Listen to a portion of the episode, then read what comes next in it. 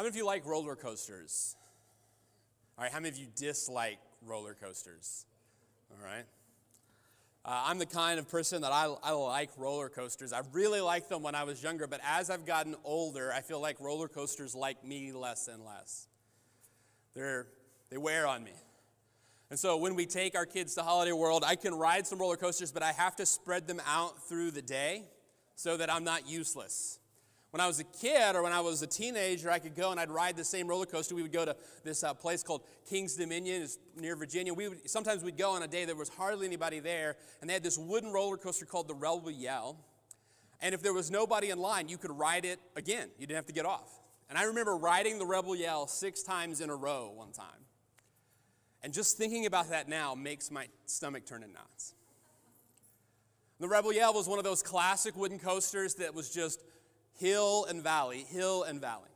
Would take you up is, is the highest point and then drop you, and every time you feel your stomach flip. And what I've realized through this pandemic is that ministry is a lot like a roller coaster hills and valleys, ups and downs.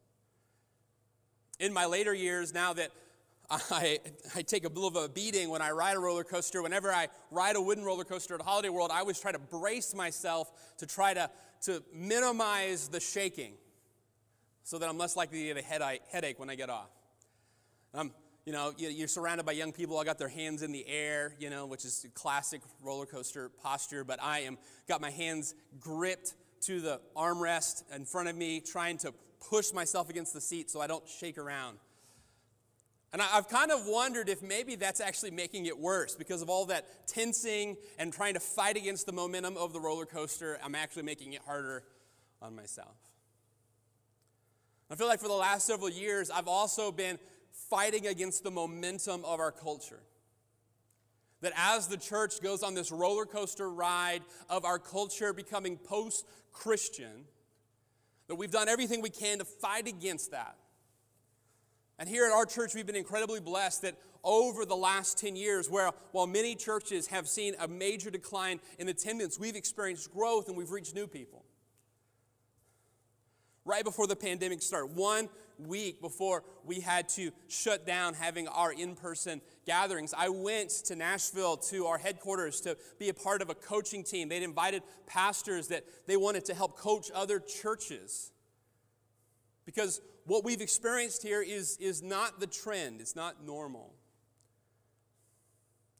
We've been blessed to fight against the trend that's taking place across our country. This week, I will go back to Nashville. We will hold our denomination's annual meeting. And instead of it being in Oklahoma City and thousands of people gathering, there are going to be 50 of us that gather in Nashville to conduct the business and part of that going to the national every year is our state, our Free Baptist Association, reports how many churches there are so we can pay our dues. And as the, the treasurer of the Indiana State Association of Free Baptists, that's my responsibility. And this year I'll report that there are 17 churches in our movement in the state of Indiana. When I moved here 15 years ago, there were 26. So it breaks my heart to think about going to this national reporting 17 churches. We've lost more than a third.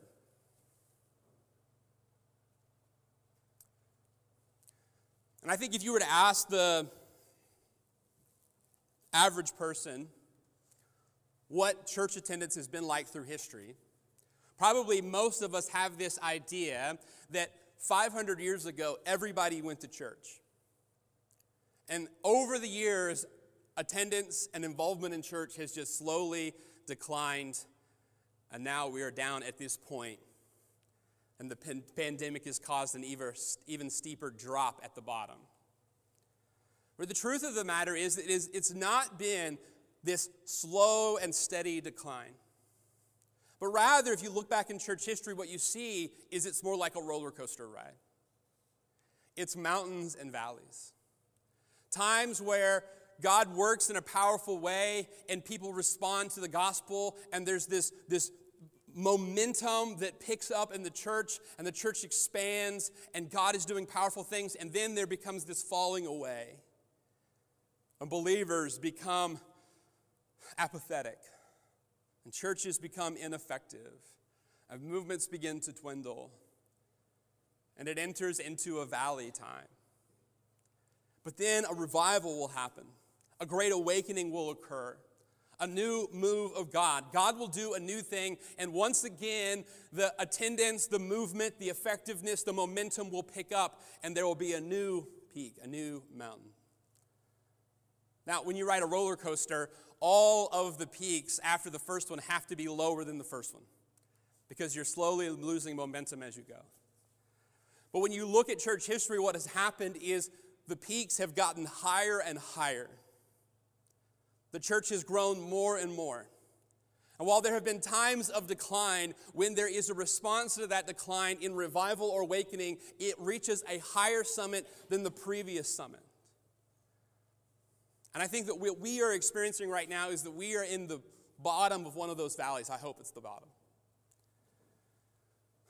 That we've experienced this decline over decades But I want you to see that that means that right now, we are poised for a new awakening. We are poised for renewal.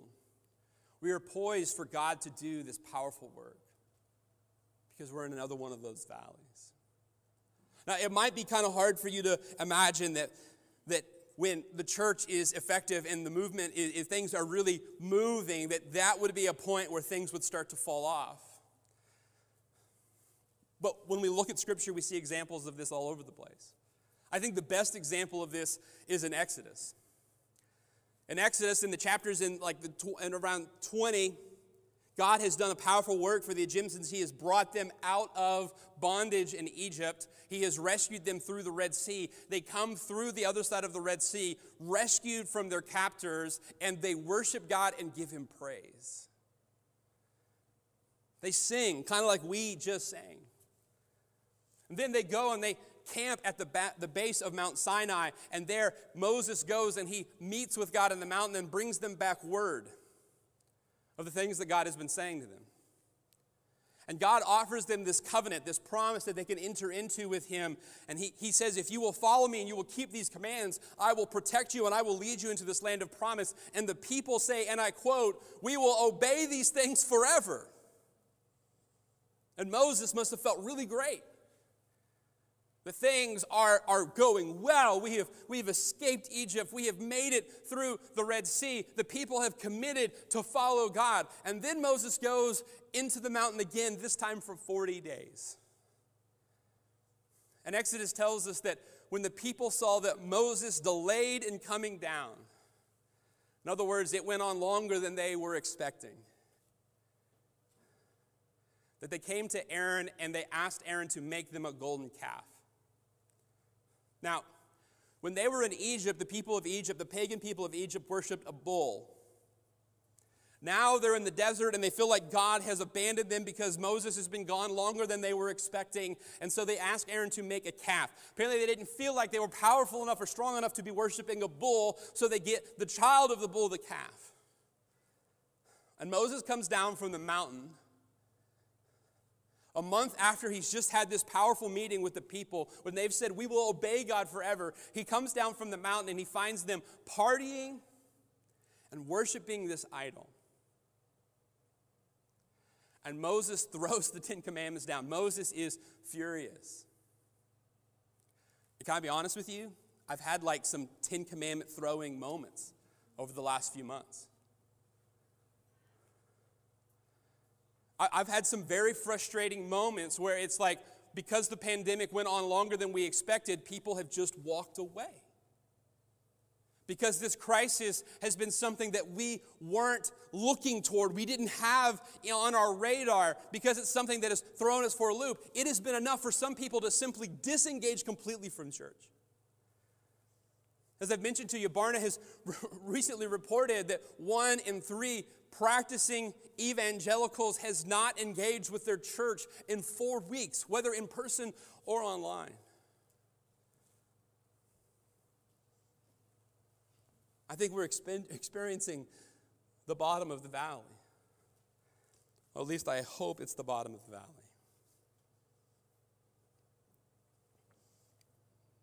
The people of Israel, they, they make their way through the desert. And if you read the story of them making their way to the promised land, it's just time and time and time again of them making this commitment to God and saying, God is the one who's provided for us. God is the one who's protected us. We will worship him forever. We will follow you forever, Moses. And then something happens that they don't like, and they're ready to reject God and kill Moses. And this roller coaster ride happens in the span of one generation in the desert the Israelites get into their promised land. They establish their nation. God tells them, Listen, if you will follow me, I will protect you, I will provide for you. And they are committed to Him, but then we immediately begin to see this decline. Moses would tell the people that when you walk with your children, when you sit with down with them at the table, when you put them to bed at night, you need to be speaking of scripture because they will forget. There will come this time that there is the downward trend of commitment to God.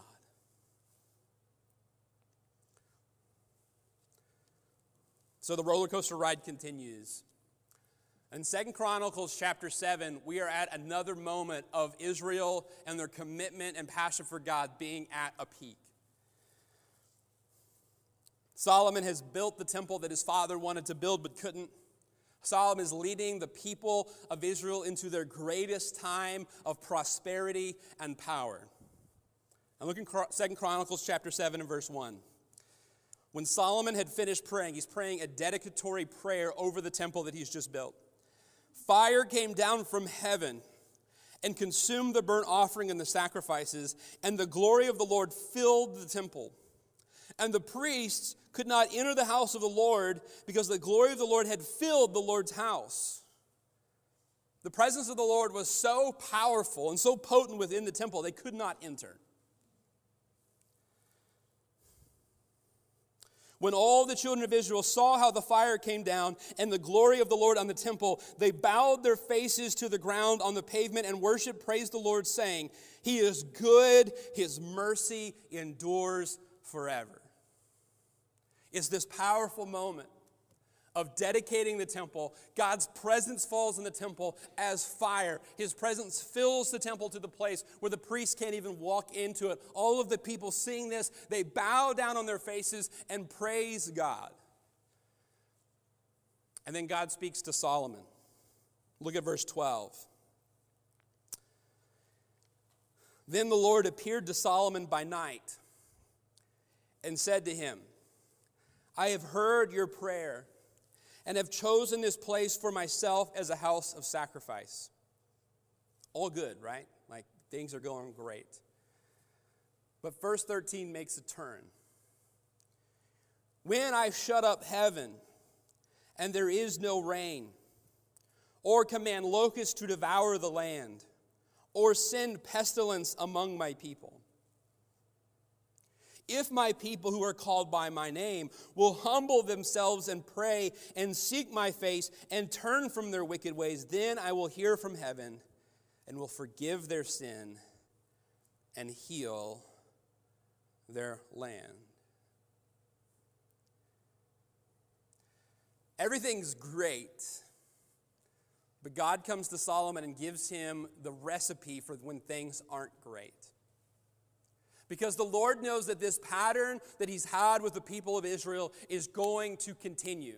That again and again, there are going to be these moments where they need to turn back from their wickedness and be renewed.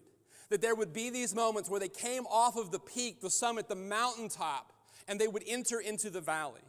When things would go from being great to the people becoming apathetic and turning away from God and forgetting God.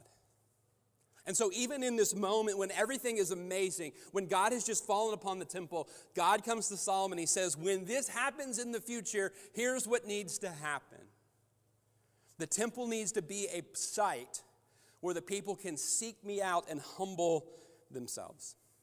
And I want you to focus in on, on three words in those two verses, verses 13 and 14. I want you to notice the first word of verse 13 when The first word of verse 14, if, and then about halfway through verse 14, then. When, if, and then. Now, in the New King James that I, am reading to you, the word at the beginning of verse 13 is when. In the King James, it's if.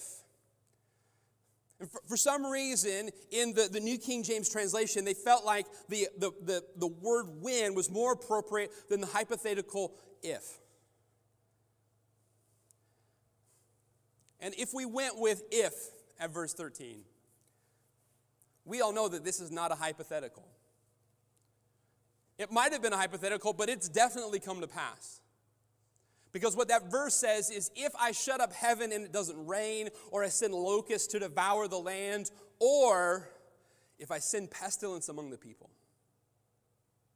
Now, in an agricultural society, the worst things that could happen would be it wouldn't rain, so your crops didn't grow, or the locusts would come and they would eat up all your crops. In an agricultural society, this is the economy. Now, we talk about the economy today. We talk about stocks and we talk about markets and we talk about unemployment. That would have been comparable for them. When there's no rain, your crops don't grow. When locusts come and devour everything, you have nothing to eat. When there is famine, when there is pestilence, pestilence is pandemic. Heard recently that in China, the, the word for pandemic in, in, in Chinese is so similar to the word here that when it's translated into Chinese, that you get pandemic. And there are people that when they're Googling pandemic in Chinese, they're finding this passage of Scripture.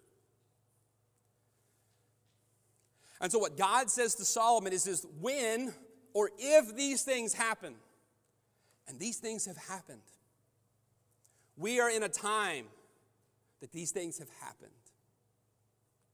But more importantly than, than that not raining, more importantly than locusts, more important than pestilence, more important than the economy or unemployment numbers, more important than any of that, I want you to notice what he says first. He says, When I shut up heaven.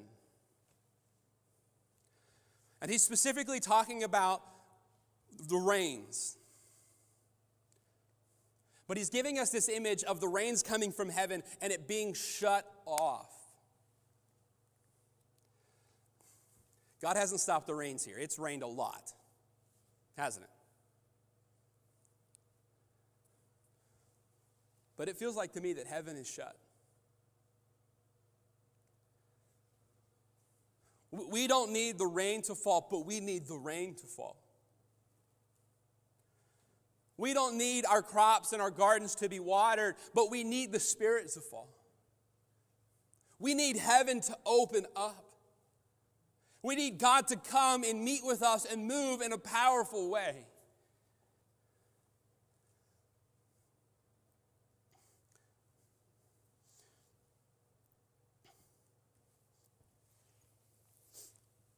Have you ever tried to help someone move their car when it's broke down.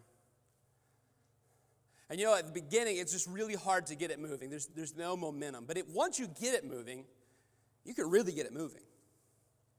It can actually get dangerous. I remember one time I was helping this guy push his car, and it was just like, man, we cannot get this thing started. It won't move. If we can just get over this hump, then we'll have some momentum and we'll be but we couldn't. You know why? Because the emergency brake was on.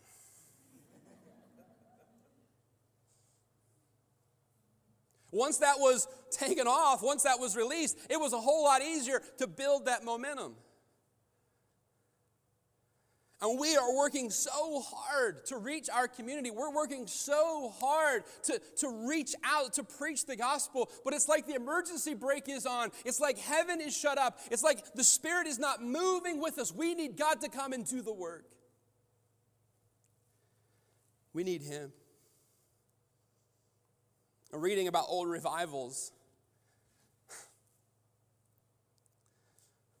people that would be coming to these services when the awakening was happening, and they wouldn't even have turned down the street that the church was on, but they were headed there, and they would feel this powerful conviction.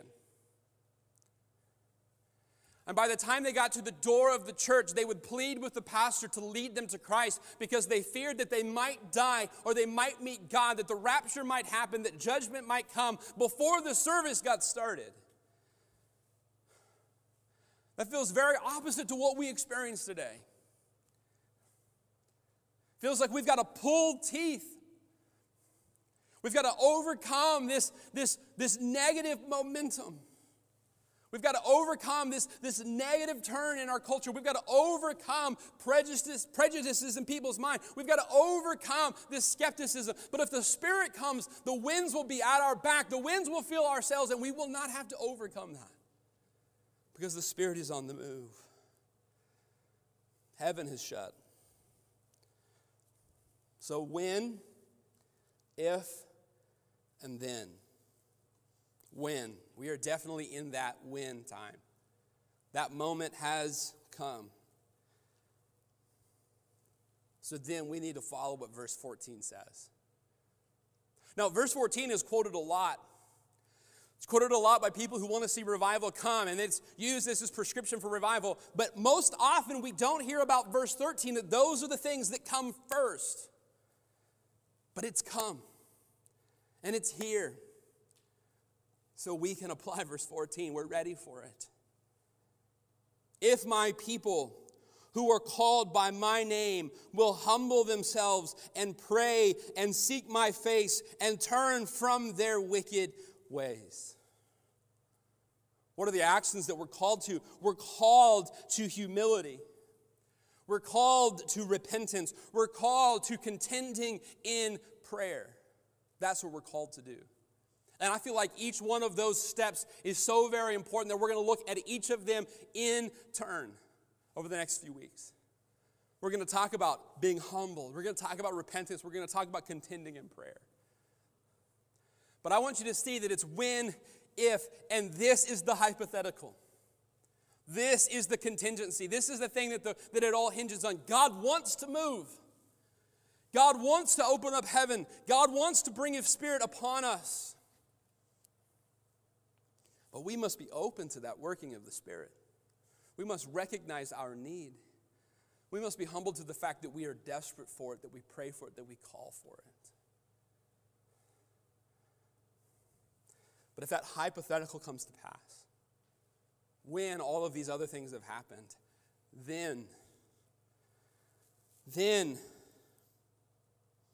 then I will hear from heaven and forgive their sin and heal their land. How many of you would agree with me that our, our land needs healing?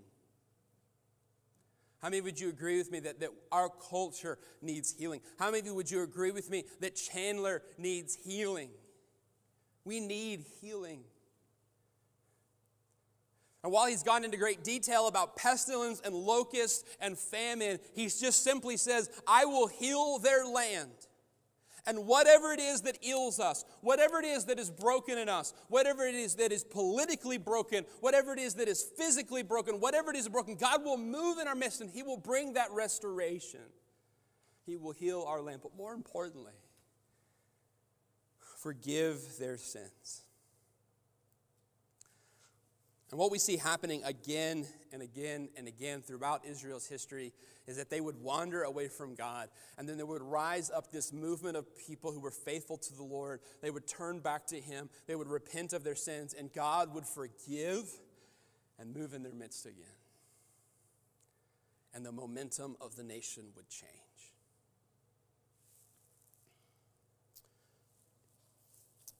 I played basketball in high school. If you've ever watched a basketball game, you've probably seen how momentum in a basketball game can swing.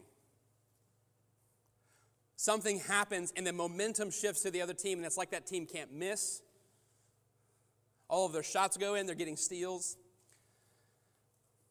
When I was in high school, I had, a friend, James. He, he sat the bench, but he was intentionally put on the bench and brought in the game when there needed to be a moment for the momentum to change. Because whenever James came into the game, something was going to happen. And he was going to get a steal, he was going to tackle, something was going to happen. And there would be this moment that the momentum would shift and things would change. And right now, we, we need the momentum to shift. We need it to change. When you're riding a roller coaster, you've crested the hill and you come down to the very bottom. That's actually the time that you have the most speed and you have the most momentum. And all you need is for the track to turn up and carry you up again. That's what we need. We need a change. We need there to be something different. You know, thinking on this week, I realized that that's what Jesus did. When Jesus arrived, there had been 400 years of silence. God had not spoken through his prophets. The temple priests had become corrupt, they were stuck in religiosity. The nation had fallen under captivity under the Romans, but then Jesus comes and he spends three years gathering this group of people. And then, after his crucifixion and resurrection and then ascension, this group of 120 people, they gather in prayer in the upper room. And God works through that, that movement, that group, that small group of people who humbled themselves, who gathered together, prayed in that room, knelt on their knees, confessed their sins, and God brought revival through them. And I believe that He wants to do it again. And I believe that we are so very primed for it in this moment. And that just as Jesus showing up in Judea, in Jerusalem, in those days, when He shows up in us, when He shows up in our midst, when He shows up in our gatherings, everything can change. Would you pray with me?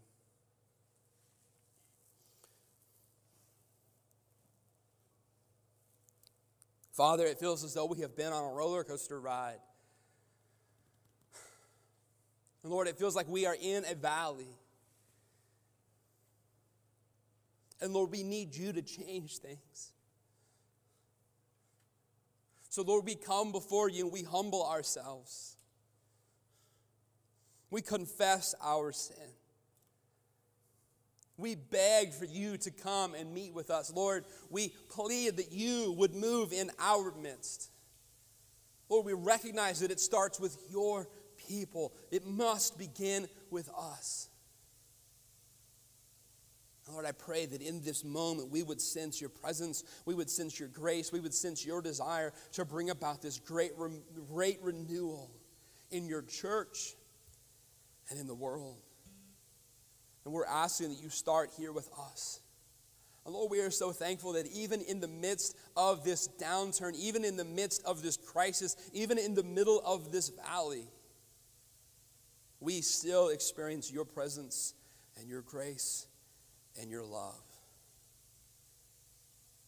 Move among us, God. We need you. We are nothing without. We recognize this in the name of Jesus. Amen.